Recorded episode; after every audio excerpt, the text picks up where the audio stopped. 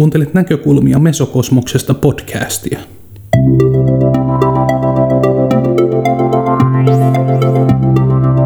Esseemuotoisia kuunnelmia, haastatteluja ja reflektiivisiä puheenvuoroja toimittaa sinulle Marko Manninen.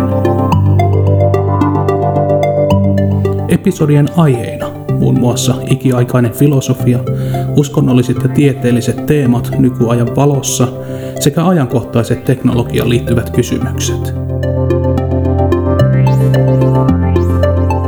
Nyt on vuorossa episodi numero 6.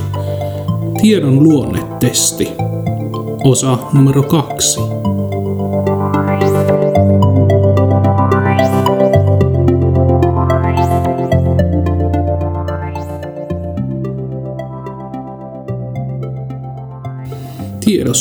jota olen janonnut, on usein ollut henkinen, jopa uskonnollinen leima.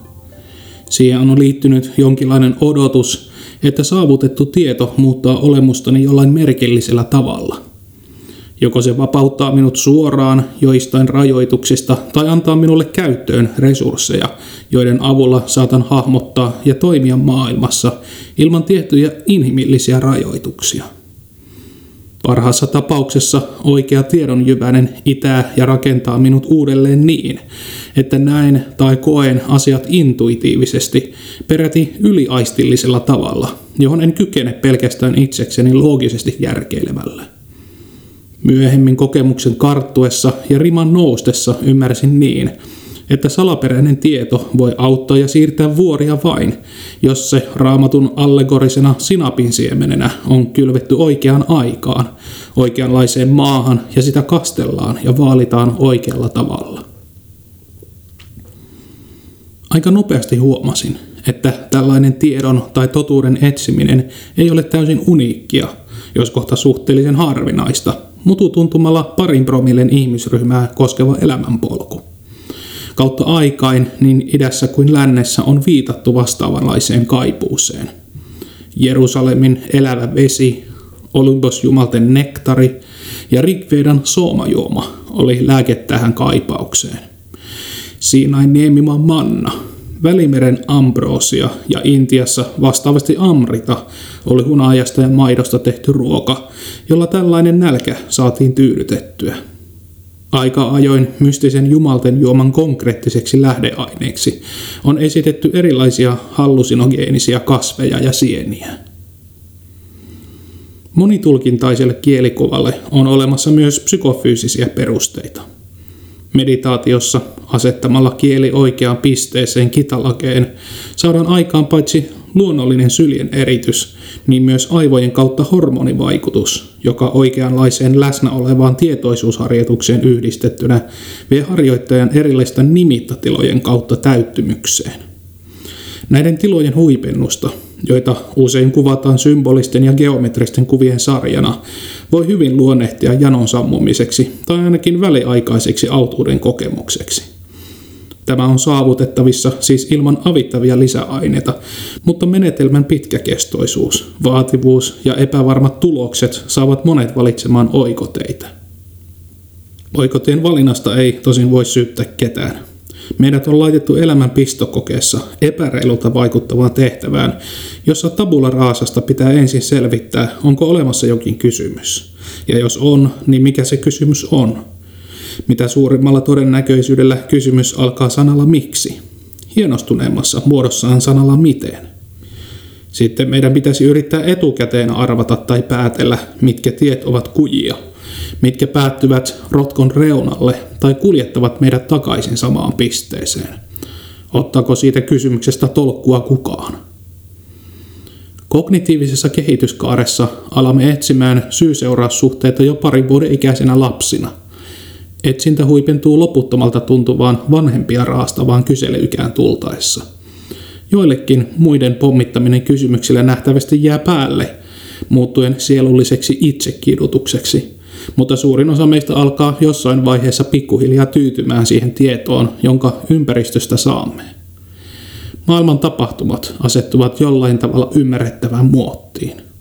Tapahtumille ja esineille on saatu nimet. Ääripäät on raamitettu. Välittömät järkiperäistämisen tarpeet on tyydytetty. Kyselijän mielen uudelleen aktivoiminen voi olla hyvinkin suuri urakka myöhemmin, kun olemme kolmikymppisenä vaivihkaa vakiinnuttaneet elämän filosofiamme.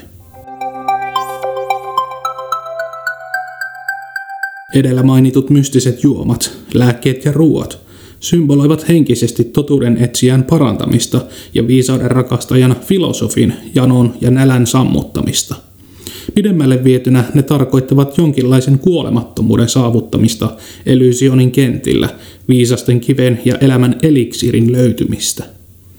Onpa historiassa ollut ajanjakso, jolloin vielä tänä päivänä matemaatikkoja kiehtovan ja ratkaisemattoman Riimanin väittämän, sen alkulukuihin liittyvän mysteerin ratkaisijan on ajateltu saavuttavan samanlaisen kuolemattomuuden eikä vain siinä vertauskuvallisessa mielessä, että suurten erojen nimet jäävät historian kirjoihin tulevien sukupolvien toistettavaksi, vaan todella kuolemattoman.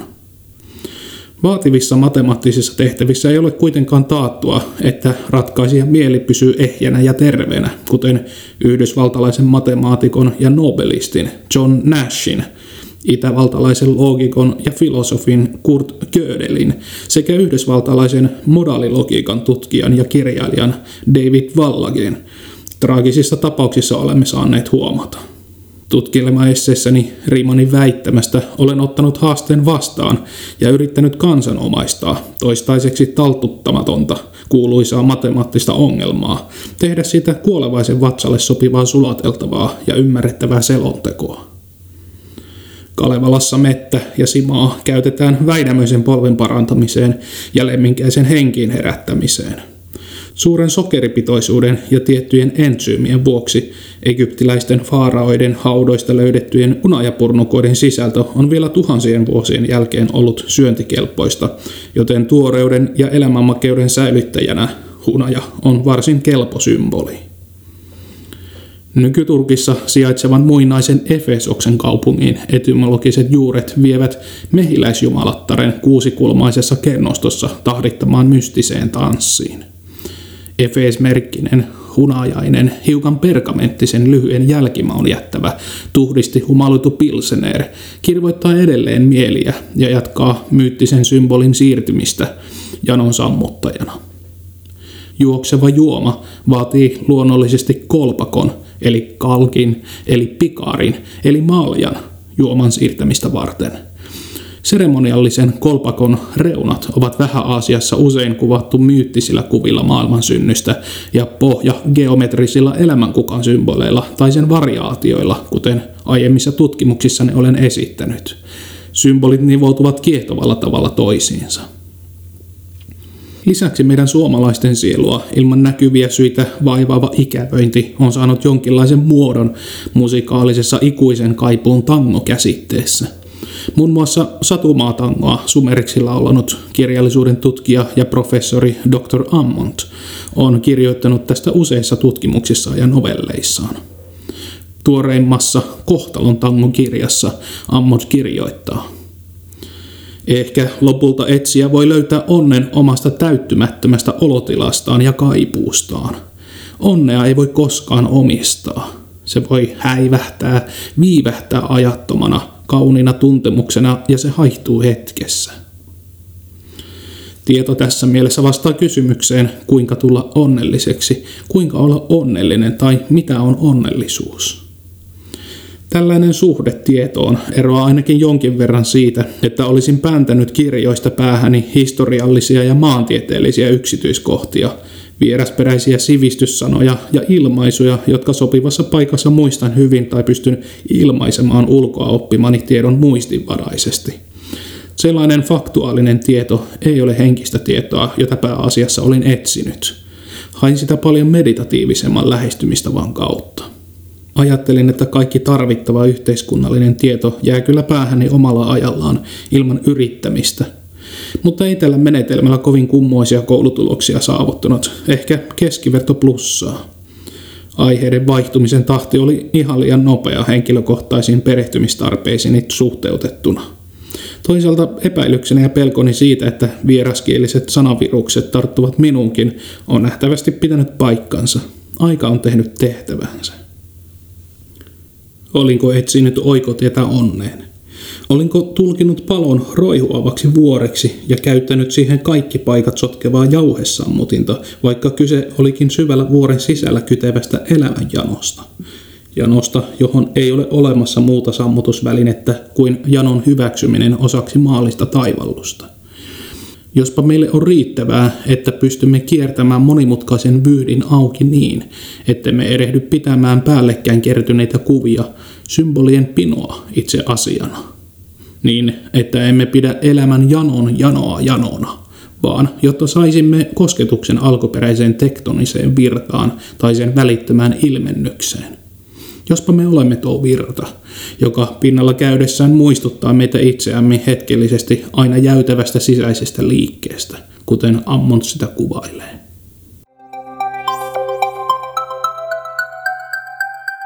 Totuuden etsijöitä kannustetaan silloin tällöin kertomaan henkilökohtaisesta tiestään, siitäkin huolimatta, että aina on riski tulla arvioiduksi pelkkänä persoonallisuutena – Esseekirjoittajan yksi keskeisiä motiiveja on kuitenkin totuudellisuuteen ja syvempään ymmärrykseen pyrkiminen.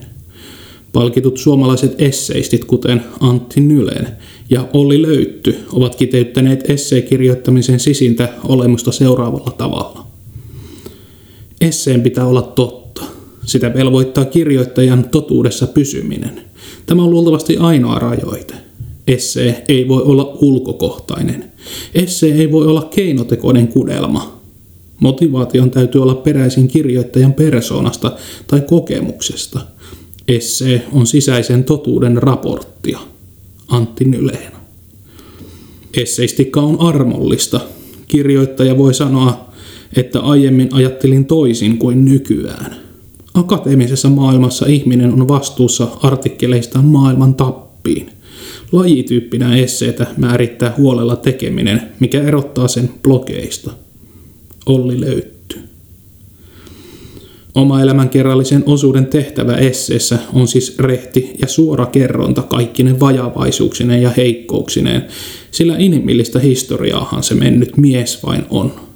Lähdetään siitä, että esseet ovat hyvin rajallisen kokemuskentän, epätarkan muistin ja haparoivan päättelyn tulos. Tämän jatkuva tiedostaminen pitäisi suojata kirjailijaa välittömältä itsestä yleistämisen vaaralta. Itsekritiikin lisäksi pyrin pureutumaan kuhunkin aiheeseen myös lähdekriittisesti ja orientoitumaan niihin tutkimuksenomaisesti. Katson tutkielmaesseen kirjallisuuslajina kuvaavan parhaiten teoksiani ja palvelevan tarkoitustani. Tarkka tutkija tietysti havaitsee jo tässä pienen lokaalin argumentaatiokömmähdysvaaran, koska määrittelen valitun kirjallisuuden lajin oman mieltymykseni ja mielekkyyden perusteella. Ja samalla oma mieltymykseni määrittelee valitun kirjallisuuden lajin tutkimusmenetelmineen. Puolustuksena voin kuitenkin todeta, että esseeformaatti on kuluneiden vuosisatojen aikana hyvin paljon käytetty ja jalostunut. Ehkä jonkinlaista uuttakin nousua ja arvostusta kerännyt tiedon välittämisen ja jakamisen muoto. En voi vajota täysin persoonalliseen psykoanalyysiin itsestäni ja kaikista motiiveistani, koska en usko sen liian yksilöivänä tarjoavan riittävää tarttumapintaa lukijalle. Liikaa yleistävä abstrakti ajatuksen juoksi saattaa rajata kuulijakuntaa samalla tavalla. Esse on keskitie sieltä välistä. Esse hakee loivempaa lähestymiskulmaa vaikeisiin ja syvinkin asioihin. Sananmukaisesti esse tarkoittaa pyrkimystä, yritystä – Tutkijan persoonan tai virallisemmin ilmaistuna tutkimusta tekevän subjektin vaikutus tutkimuskohteeseen eli objektiin on yleisesti hyväksytty ja paljon huomiota saanut dilemma. En usko, että piilottelemalla persoonaa dilemma ratkeaa yhtään sen helpommin kuin tuomalla persoonalliset motiivit ja lähtökohdat rehellisesti esiin. Ilman henkilökohtaista motiivia ihmisen on erittäin vaikea saada mitään aikaiseksi. Politiikassa ja tieteessä yksilöt tuovat harvoin esille henkilökohtaista tietään, joka on kuljettanut heidät nykyiseen näkemykseensä. Oletettavasti siksi, että objektiivisuuden pyrkimyksen takia sillä ei pitäisi olla merkitystä. Henkilöt pitää ottaa henkilöinä, mieluummin häivytettyinä ja asiat asioina, mieluiten faktoina. Virheitä ei saa tehdä. Mutta samalla yritetään piilottaa todelliset syy-seuraussuhteet, oma lehmä ojasta, jota jokainen kuitenkin jossain vaiheessa epäilee toisten tekevän. Asetumme johonkin muusta maailmasta irralliseen steriiliin virheettömyyden tilaan. Onko sellainen mahdollista muuna kuin petollisena tunteena? johtuen huonoista dialogitaidoista ja käsiteltävien asioiden monisyisyydestä, tahtoo harjantumattoman keskustelijan mieli takertua helposti henkilökohtaisuuksiin. Takertumisen sijasta henkilöhistoria pitäisi vain ottaa huomioon, ei enempää eikä vähempää.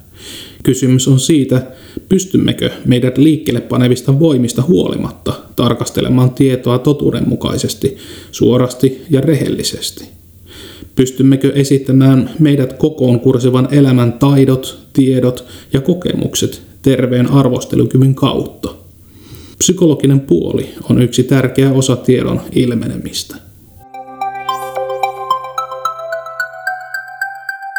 Pelkkä hetkessä eläminen ja krishnamurtilaiseen elämänymmärrykseen pyrkiminen, niin antoisaa kuin se koulun oppikirjojen opiskelun sijasta olikin minulle teininä, vaikuttaa myöhemmin tarkasteltuna antaneen heikommat eväät tieteelliseen ajatteluun ja toisaalta vapaampaan luovaan ilmaisuun. Ei se ainakaan koulumenestystä parantanut, että pulpetin ja sylini välissä luin Jiddu Krishnamurtin oivalluskyky herää ajan päättyminen ja ajattelun tuolle puolen kirjoja, samalla kun opettaja yritti liitutaululle piirtäen selittää ribonukleidihapon ja DNAn eroa. Liian tiukka ajatusten hallinta, keskittymisharjoitukset ja hengityksen laskeminen, subvokaalisen keskuksen taltuttaminen liian varhaisessa kehityksen vaiheessa on mahdollisesti aiheuttanut itselleni peräti psykofyysisiä lukkoja, joiden purkaminen on ollut pitkä urakka. Voisikohan meistä tot uuden etsijöistä löytyä joku geenimutaatio, joka selittäisi kummaa käytöstämme ja laillistaisi paikkamme ihmiskunnassa? Nykyään geeneillä saadaan mitä erilaisimmat marginaalit luonnollistettua ja hyväksytettyä kansantajunnassa ja mikä tärkeintä itsetunnossa. Pään sisäisen puheen eli ajattelun rattaan pysäyttäminen ja tietoiset unet aikuisuuden kynnyksellä antavat minulle vahvan sisäisen varmuuden siitä, että huomattava filosofi ja matemaatikko jesuittakoulun käynyt René Descartes oli vain osaksi oikeassa. En ajattele, mutta olen silti olemassa, tuli minun henkilökohtaiseksi tietoopin kokemusperäiseksi aksioomaksi. Kokemukset antoivat ikään kuin lopullisen varmuuden sille, että olen jotain muuta kuin ajatukseni, tunteini ja kehoni. Epistemologian nykykategorioiden mukaan olin empiirinen fundamentalisti. Kun yritin kertoa ajatuksettomasta tilasta yläasteella välitunnella erälle luokkakaverilleni, hänen epäilyt tietämättään osui erittäin oleelliseen tietoteoreettiseen, loogiseen ja kieliopilliseen ongelmaan. Jos olin kerta ollut ajatuksettomassa tilassa, niin miten tiesin sen ilman ajatuksia? En osannut tuohon aikaan kunnolla analysoida varsin tuoretta kokemustani. Tosiaankin kokemuksen kuvaileminen ja ilmaiseminen vaati ajatuksia, sitä en pystynyt kieltämään. Huomiointi ja tiedostaminen ovat eri asia kuin sisäinen puhe ja ajattelu. 15-vuotiaana nämä nyt niin itsestäänselviltä ja tarkoilta tuntuvat käsitteet menivät pahasti päällekkäin ja limittäin. Tietäminen ei ole ajattelua tässä kontekstissa, vaan se on enemmänkin huomiointia. Tieto on sen huomion kuvailua, mikä on mahdollista ja miten se on mahdollista. Tieto on myös kykyä. Ajatukset voivat kuvata huomioita ja tietoa tarkan ja epätarkan välillä eri asteilla. Me voimme huomioida kautta havainnoida ajatuksia, joka on eri asia kuin ajatusten ajattelu. Rudolf Steiner käsittelee tätä eroa vapauden filosofiakirjassaan, joskin paikoitellen niin pedantisti, että joskus hänen sanomansa tahtoo hukkua ajatuskiemuroiden taakse. Kolmannessa luvussa hän kirjoittaa. Jos me haluaisimme tiedostaa jonkin ajatuskulun ennen kuin olemme sen ajatelleet, ei ajattelustamme tulisi yhtään mitään. Meidän on käytävä vain ajattelemaan, ja vasta jälkeenpäin voimme havainnon avulla tiedostaa, mitä olemme saaneet aikaan. Esiin tulleita ajatuksia voi jatkaa alusta, lopusta ja välistä niiden rekursiivisen luonteen mukaisesti loputtomiin. Tämän loputtoman assosiatiivisen luonteen lisäksi meillä on ajatusten havaitsemiskyky. Hiukan myöhemmin samassa luvussa Steiner kirjoittaa.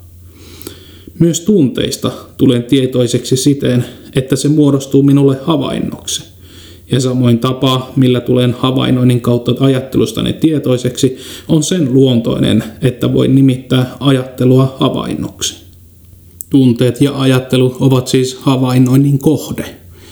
Viimeisessä lausessa on mahdollista mennä harhaan käsittämällä se niin, että ajattelu olisi havainnointia. Steiner on kuitenkin edellä sanonut, että kun tunteista tulee tietoiseksi, tunteet muodostuvat havainnon kohteeksi ja vain siinä mielessä havainnoksi. Samoin ajattelun osalta voimme tehdä arveluttavan hypyn siinä, jos kutsuisimme ajattelua havaitsemiseksi. Ne voivat yksinkertaisesti olla vain havainto. Paljon ristiriitoja vältetään, kun näille sanoille ja käsitteille on annettu tarkat merkitykset, ei niinkään määritelmät. Merkitys on ihmisen omasta elämästä ja kokemuksista juontuva ajatusketjujen integraatio. Joskus äidymme arvostelemaan vastapuolen valitsemia sanoja ja niille annettuja merkityksiä. Kiivaudessa unohdamme kysyä, mitä vastapuoli tarkoittaa ja haluaa sanoa. Keskitymme liikaa asettelemaan vastakkain eri merkityksiä ja näkemyksiä, koska ajattelemme, että ne on annettu määritelminä. Emmehän halua, että kukaan muu määrittelee totuutta kuin korkeintaan minä itse. Loppupelissä yhteisymmärryksessä kyse on siitä, onko ajatusten konteksti siirtynyt riittävässä määrin. Muodostavatko ajatukset koherenttia kuvaa vastaanottavassa päässä? Oma elämämme muodostaa joka tapauksessa jollain tavalla yhtenäisen jatkumon ja on siinä mielessä koherenttia. Tieto, joka perustuu omaan elämäämme, henkilökohtaisen kontekstiin, on täten myös koherenttia. Kykeneekö tieto integroitumaan toisen henkilön koherenttiin maailmaan, on se varsinainen iso kysymys.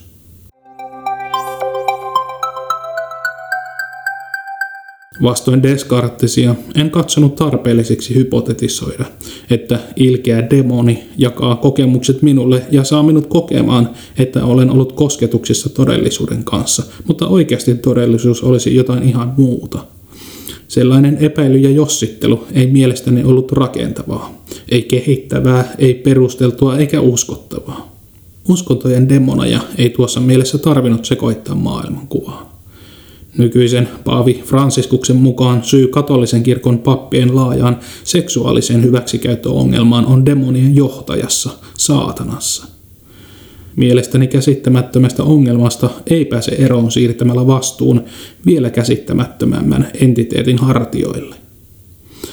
Jos jos ei olisi jos, niin lehmätkin lentäisivät, kuten ruotsin kielen opettaja Tampio ruukasi peruskoulussa sanoa. Tieto-opillisesti minusta oli tässä vaiheessa tullut enemmän naturalisti kuin skeptikko. Mutta tiedon filosofian kannalta olin auttamattomasti transcendentalisti.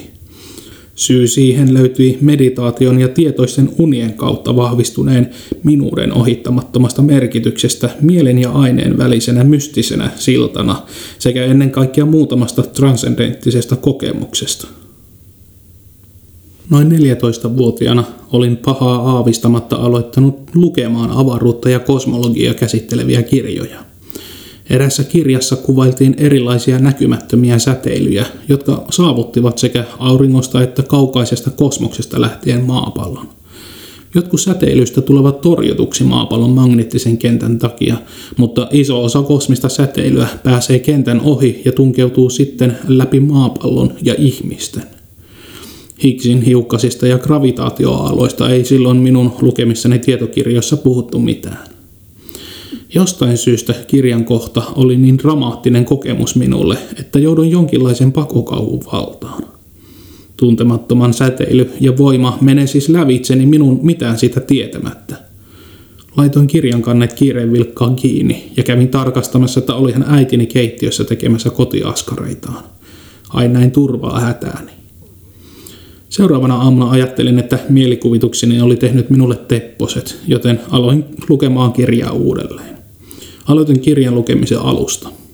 Kun pikkuhiljaa saavutin kohdan, jossa kerrottiin kosmisesta säteilystä, minut valtasi sama kammottava tunne. En pystynyt lukemaan kirjaa loppuun, vaan vein sen lopulta takaisin kirjastoon. Tarina ei kuitenkaan päättynyt tähän. Olin kerryttänyt muistiini tarpeeksi aineistoa, jotta saatoin pohtia asiaa illalla nukkumaan mennessäni. Kauhukseni tajusin, että heti kun aloin ajattelemaan kosmista kaiken läpäisevää säteilyä, niin aloin kokemaan samaa paniikkia. Olin luonut sisälleni mörön, jota en voinut enää mennä karkuun minnekään. Yritin olla ajattelematta asiaa, kääntämällä ajatukset johonkin toisaalle ja välttelemällä asiaa. Jonkin verran silloin jo meditoineena kykenin kutakuinkin pitämään ajatukseni kurissa. Ehkä tämä pelottava asia vielä vahvisti kykyä ohjata ajatusta. Mutta asia jäi vaivaamaan minua ja se sai vasta muutaman kuukauden kuluttua onnellisen loppuunsa. Kerran nukkumaan mennessä painostavien ajatusten hiipiessä mieleeni muistin lukeneeni joistain itämaisista viisauksista, että peloista ei pääse muuten eroin kuin kohtaamalla ne silmästä silmään. Sain tänä syksyisenä pimeänä iltana aforismin kautta rohkeutta ja päättäväisyyttä kohdata pelkoni. Muistan, kuinka itseään ruokkiva, asteittain voimistuva, tuntemattoman pelko hiipi kuin rekursiivinen kirous mieleeni. Tässä vaiheessa alkuperäinen kosminen säteily ei enää ollut varsinaisesti se pinnalla ollut ajatus, vaan tilalle oli tullut jonkin tuntemattoman kohtaaminen. Päätin, että nyt en enää peräänny, vaikka menisi henki. Yhtäkkiä, juuri silloin kun kehoani ja sydäntäni tuntui puristavan kestämätön paine ja kuvittelin mieleni sekoavan, kaikki raukeni ja hiljeni. Avasin silmäni ja katsoin kattoon ilman mitään ajatuksia.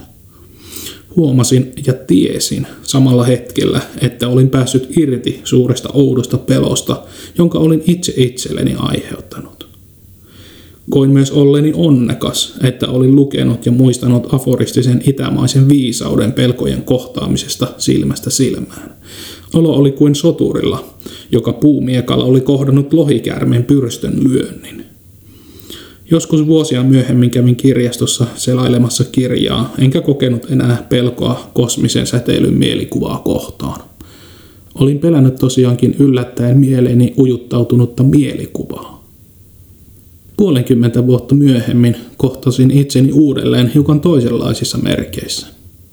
Jo aimoannoksen henkistä pyrkimystä ja kaipausta sisääni kerryttäneenä olin jollain tavalla tullut esitiedolliseen päätepisteeseen. Mieleni ja sieluni oli kaivannut kovasti kaikkea sitä tietoa, josta tässä esseessä olen kertonut. Tiettyjä asioita on mahdollista saavuttaa kovalla sisäisellä intentiolla eli pyrkimyksellä, kuten vaikka tietoisten unien näkeminen tai tietoisena nukahtaminen ja herääminen. Ajattelen, että samalla tavalla sisäisellä intentiolla olisi mahdollista myös läpäistä tiedon verho, toisin sanoen saada tietoa elämän tarkoituksesta, totuudesta, Jumalasta – kaikesta ilman, että siihen tarvitsi vain uskoa. Sisäinen pyrkimys ei kuitenkaan ollut riittänyt, eivät myöskään ulkoiset kiltit teot. Tieto siinä mielessä, kuin sitä hain, oli kuin läpäisemätön huntu. Päättely, uskottu ja saatu tieto, vaikka se tietyiltä suunnilta tuntui resonoivan sisälläni, ei kuitenkaan ollut riittävää, vain kaipasin jonkinlaista suoraa hengen kosketusta. Tästä kaikesta uupuneena heittäydyin kerran päivällä sängylle ja vaivuin henkiseen epätoivoon ja pimeyteen. Huusin sisälläni jollekin tuntemattomalle, että tässä minä olen. Mitään en tiedä, enempään en pysty. Mihin minun pitäisi uskoa? Sain tässä tilanteessa kokea hiukan samanlaisen käänteen kuin tuntemattoman pelon kanssa vuosia aiemmin – Yksi, kaksi minut valtasi suuri rauha ja onnellisuus. Minulle annettiin jotenkin tieto siitä, että hyvä tai hyvyys on ainoa asia ja olemus, johon minun tarvitsee uskoa. Ei mihinkään opinkappaleisiin, opettajiin, kirjoihin, edes omiin kokemuksiin tai tieteellisesti varmistettuun tietoon, vaan pelkästään hyvään. Jostain syystä tämä sisäisenä näkemyksenä tullut tieto, jos sitä siksi voi kutsua, oli riittävä – Sain vapaasti ja rauhassa epäillä kaikkea muuta, mutta jos en uskoisi hyvyyteen ja etsisi ainoastaan sitä, niin kaikki saamani tieto tulisi aina tuntumaan vajaalta. Olen kutsunut tätä kokemusta kuvainnollisesti puhtaiden valkeiden lakanoiden vaihtamiseksi. Tämän jälkeen mikään epäily tai kysyminen ei ole tuntunut väärältä tai sopimattomalta. Minkään asian tutkiminen ei ole ollut tabu. Yksikään avoimeksi jäänyt kysymys ei ole saanut huolestumaan minua piinaavasti. Mietin pitkään, oliko tämä tapa, jolla transcendentti Jumala puhuttelee pientä ihmistä, mutta en koskaan saanut siihen ulkonaista vastausta. Vasta immanentti omaan luovaan voimaan tukeutuminen on antanut kysymyksen jossain määrin tyydyttävän vastauksen. Kuitenkin ehkä kaikkien ylitsepääsemättömin haaste ohittaa transcendentti itselleni syntyi kun nuoruuden keskustelukaverini, kitaristi Kaimani, menehtyi aivokasvaimeen vähän reilun 20 iässä. Olimme vuosia ennen kasvaimen löytymistä leikkineet ajatuksella, että kun toinen meistä kuolee, niin ensin lähtenyt käy antamassa toiselle merkin tuonpuoleisesta. Puhuimme ikkunan koputtamisesta ja muista tavoista. Varhainen eräänä aamuna, kun sairauden monet vaiheet oli läpikäyty Kajaanin keskussairaalan saattohoitoon saakka, ystäväni saapui eteerisenä valoolentona huoneeseeni kutsuen minua nimeltä. Unen ja valveen välitilassa sängyssä maatessani ääni läheni kuulevan korvani puolta, oli nimittäin lapsesta saakka ollut toisesta korvasta kuuro. Hetkeä myöhemmin valoolento, jonka olin heti tunnistanut Markoksi, alkoi lipumaan huoneesta seinän läpi pois ja kutsuva ääni lakkasi. Heräsin sanoin kuvaamattomaan rauhan ja autuuden tunteeseen. Tiesin, mitä oli tapahtunut. Parin tunnin päästä sain Markon leskeksi jääneeltä vaimolta tekstiviestin suruuutisesta. Marko oli menehtynyt kyseisenä yönä. Tästä valokokemuksesta oli hyötyä myös lähipiirille seuraavien viikkojen aikana, koska sen kertominen toimi lohduttajana vaikean menetyksen kohdanneelle perheelle. Nykyään tapahtuma on kaukainen muisto ja helpoin tapa kuitata asia on aivojen tilapäinen häiriö, hallusinaatio. Mutta jossain mielessä mikään järkeily ei pysty kokonaan kuittaamaan kokemusta ja sen aiheuttamia jälkiä. Olin pidättäytynyt alkoholista, tupakasta, kahvista ja piristeistä, jopa liharuoasta ja muista maallisista nautinnoista tietoisesti jo useita vuosia, jotta mieleni pystyisi puhtaana ja terävänä arvioimaan tällaisia kokemuksia. Se vain lisäsi kokemuksen uskottavuutta minulle. Ainoa heikko linkki siinä oli se, että se oli yksinomaan minun, ainoastaan kerran toistunut kokemus. Se oli minun tahdosta riippumaton, ainakin tietoisesta mielestä riippumaton niin, etten voinut toistaa sitä koskaan uudelleen. Tiesin silti, mitä olin kokenut. Millaista tietoa se oli luonteeltaan. Oman itsen ja itsetietoisuuden ongelma on sitten osoittautunut paljon monisyisemmäksi probleemaksi ratkaista. Kokemusoivalluksenne ajatuksista erillisen minän olemassaolosta tosin edelleen vaikuttaa erittäin pätevältä ja harvojen ymmärtämältä etapilta – Kopernikuksen heliosentrisen maailmankuvan kriisi ja Einsteinin suhteellisuusteorian aikakäsityksiin vaikuttanut kriisi ovat kuitenkin konkreettisia esimerkkejä siitä, kuinka intuitiiviset näkemykset maailman toiminnasta voivat olla harhaisia. Epäintuitiiviset taas voivat olla totuudenmukaisempia, mutta sitäkin vaikeammin hyväksyttäviä. Minä tietoisuus ja aikakäsitteet voivat ihan hyvin kuulua tähän intuitiivisen ja epäintuitiivisen tiedon ongelmakenttään. Kuinka minä havainnoitsijana muodostaa käsityksen maailman toiminnoista ja miten minä käsitys muodostuu? Vaikka minä on ajatuksista erillinen, ei se välttämättä tarkoita kaikesta erillistä minän olemassaoloa. Onko olemassa jotain tiedon nokaretta, sammon murusta, joka jollain mystillisellä tavalla valaisee kaikki asiat ja olennot. Tai jos annan hiukan periksi kriteeristä, voiko jokin tieto auttaa meidät ymmärtämään tarvittavan tai olennaisen maailmasta? Luonnollisesti en voi pelkästään tyytyä siihen, että minusta vain tuntuu, vaikka kuinka vahvasti ja varmasti, että olen saavuttanut tavoittelemani tiedon, vaan myös, että voin sen jotenkin todentaa ja todistaa itselleni tai muille ympärilläni. Jaettua leipää minä kaipaan, en murusten omistamista.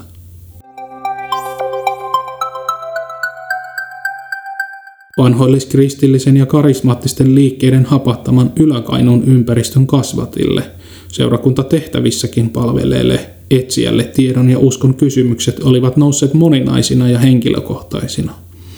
Suurimpaan osaan yksityiskohtia en tässä esseessä pysty paneutumaan, joten olen nostanut esille vain tiedonkäsityksen muodostumisen kannalta muutamia mielestäni merkittäviä otteita. Yksi tärkeä uskontojen kerroksellisuutta avannut tapahtumajakso sattui kesälle 2001, kun olin 25-vuotias ja olin muuttanut uudelleen Kainuuseen. Yrittäjyyden antaman vapauden puuskassa ajoin polkupyörällä Hyrynsalmelta Lappeenrannan kautta Turkuun valtakunnallisille kirkkomusiikkijuhlille, jossa kuuntelin antoisia musiikkitilaisuuksia. Jakko Löytyn rautainen nälkämaalaulun tulkinta jäi erityisesti mieleen. Puheet ja luonnot käsittelivät perinteisen luterilaisen kirkon oppeja ja sen ajan haasteita. Massiivisia kirkosta eroamisen buumeja ei silloin vielä ollut tapahtunut. Turusta suuntasin pyöräni kohti vapaiden suuntien herätysjuhlia Keurulla. Erityisesti nuorten innokkuus sekä saarnojen värikkyys ja vetovoimaisuus erottuivat seesteisemmän luterilaisen kirkon tapahtumien rinnalla. Matkalla takaisin pohjoiseen pysähdyin vielä Jyväskylään Ruusuristin kesäkursseille täydentämään reissuni kristillistä tutkimuskenttää. Moniuskonnollisesta opiskeluohjelmasta huolimatta mystinen kristinuskon tulkinta on keskeinen osa Ruusuristin koulun oppijärjestelmää. Tämän matkan seurauksena esoteerinen kristinusko, erännäiset liikkeet ja eksoteerinen kirkko tarkentuvat minulle kokemukselliseksi kolmijauksi, jota vasten olen pystynyt vertailemaan myöhemmin myös idän erilaisia uskonnon suuntauksia. Kenttätyöksi ei reissua voinut vielä varsinaisesti sanoa, vaikka dokumentaatiotakin tein tästä matkasta päiväkirjan muodossa. Vaistomaisesti, hyvin alkeellisessa muodossa sovelsin René Cothonin uskontotieteellistä menetelmää, jota hän käytti tehdessään vertailevaa tutkimustyötä Athosvuorten ortodoksin munkkien ja Sri Lankan buddhalaisten munkkien luostarielämästä 1970-luvulla.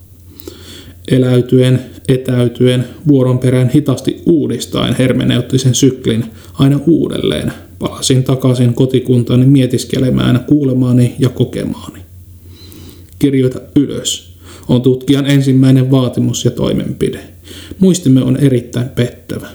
Onneksi nykyaikana tiedon tarkistaminen yksityiskohtinen on internetin ja joka paikkaan liikuteltavien älylaitteiden avulla helppoa. Tällä tiedon helppoon saatavuuteen tukeutumisella tosin on myös epäsuotuisa vastavoima. Luotamme, että tieto löytyy. Se on jo kirjoitettu, joten eihän minun tarvitse sitä tehdä. Laiskuus voittaa helposti viitseliäisyyden. Täytyy kuitenkin muistaa, että kirjoittaminen on samalla kokemusten ja havaintojen prosessointia sekä organisointia, joten hyöty ei liity pelkästään tallentamiseen. Kiitos, että kuuntelit näkökulmia Mesokosmoksesta podcastia. Isäntänäsi toimi aamuin illoin ihmettelijä matkamies Keskimaasta Marko Manninen. Menneet ja tulevat episodit teksteineen löydät nettisivulta mesokosmos.com. Ole hyvä ja jätä kommentti tai vaikka ääniviesti, jos jakso herätti sinussa ajatuksia.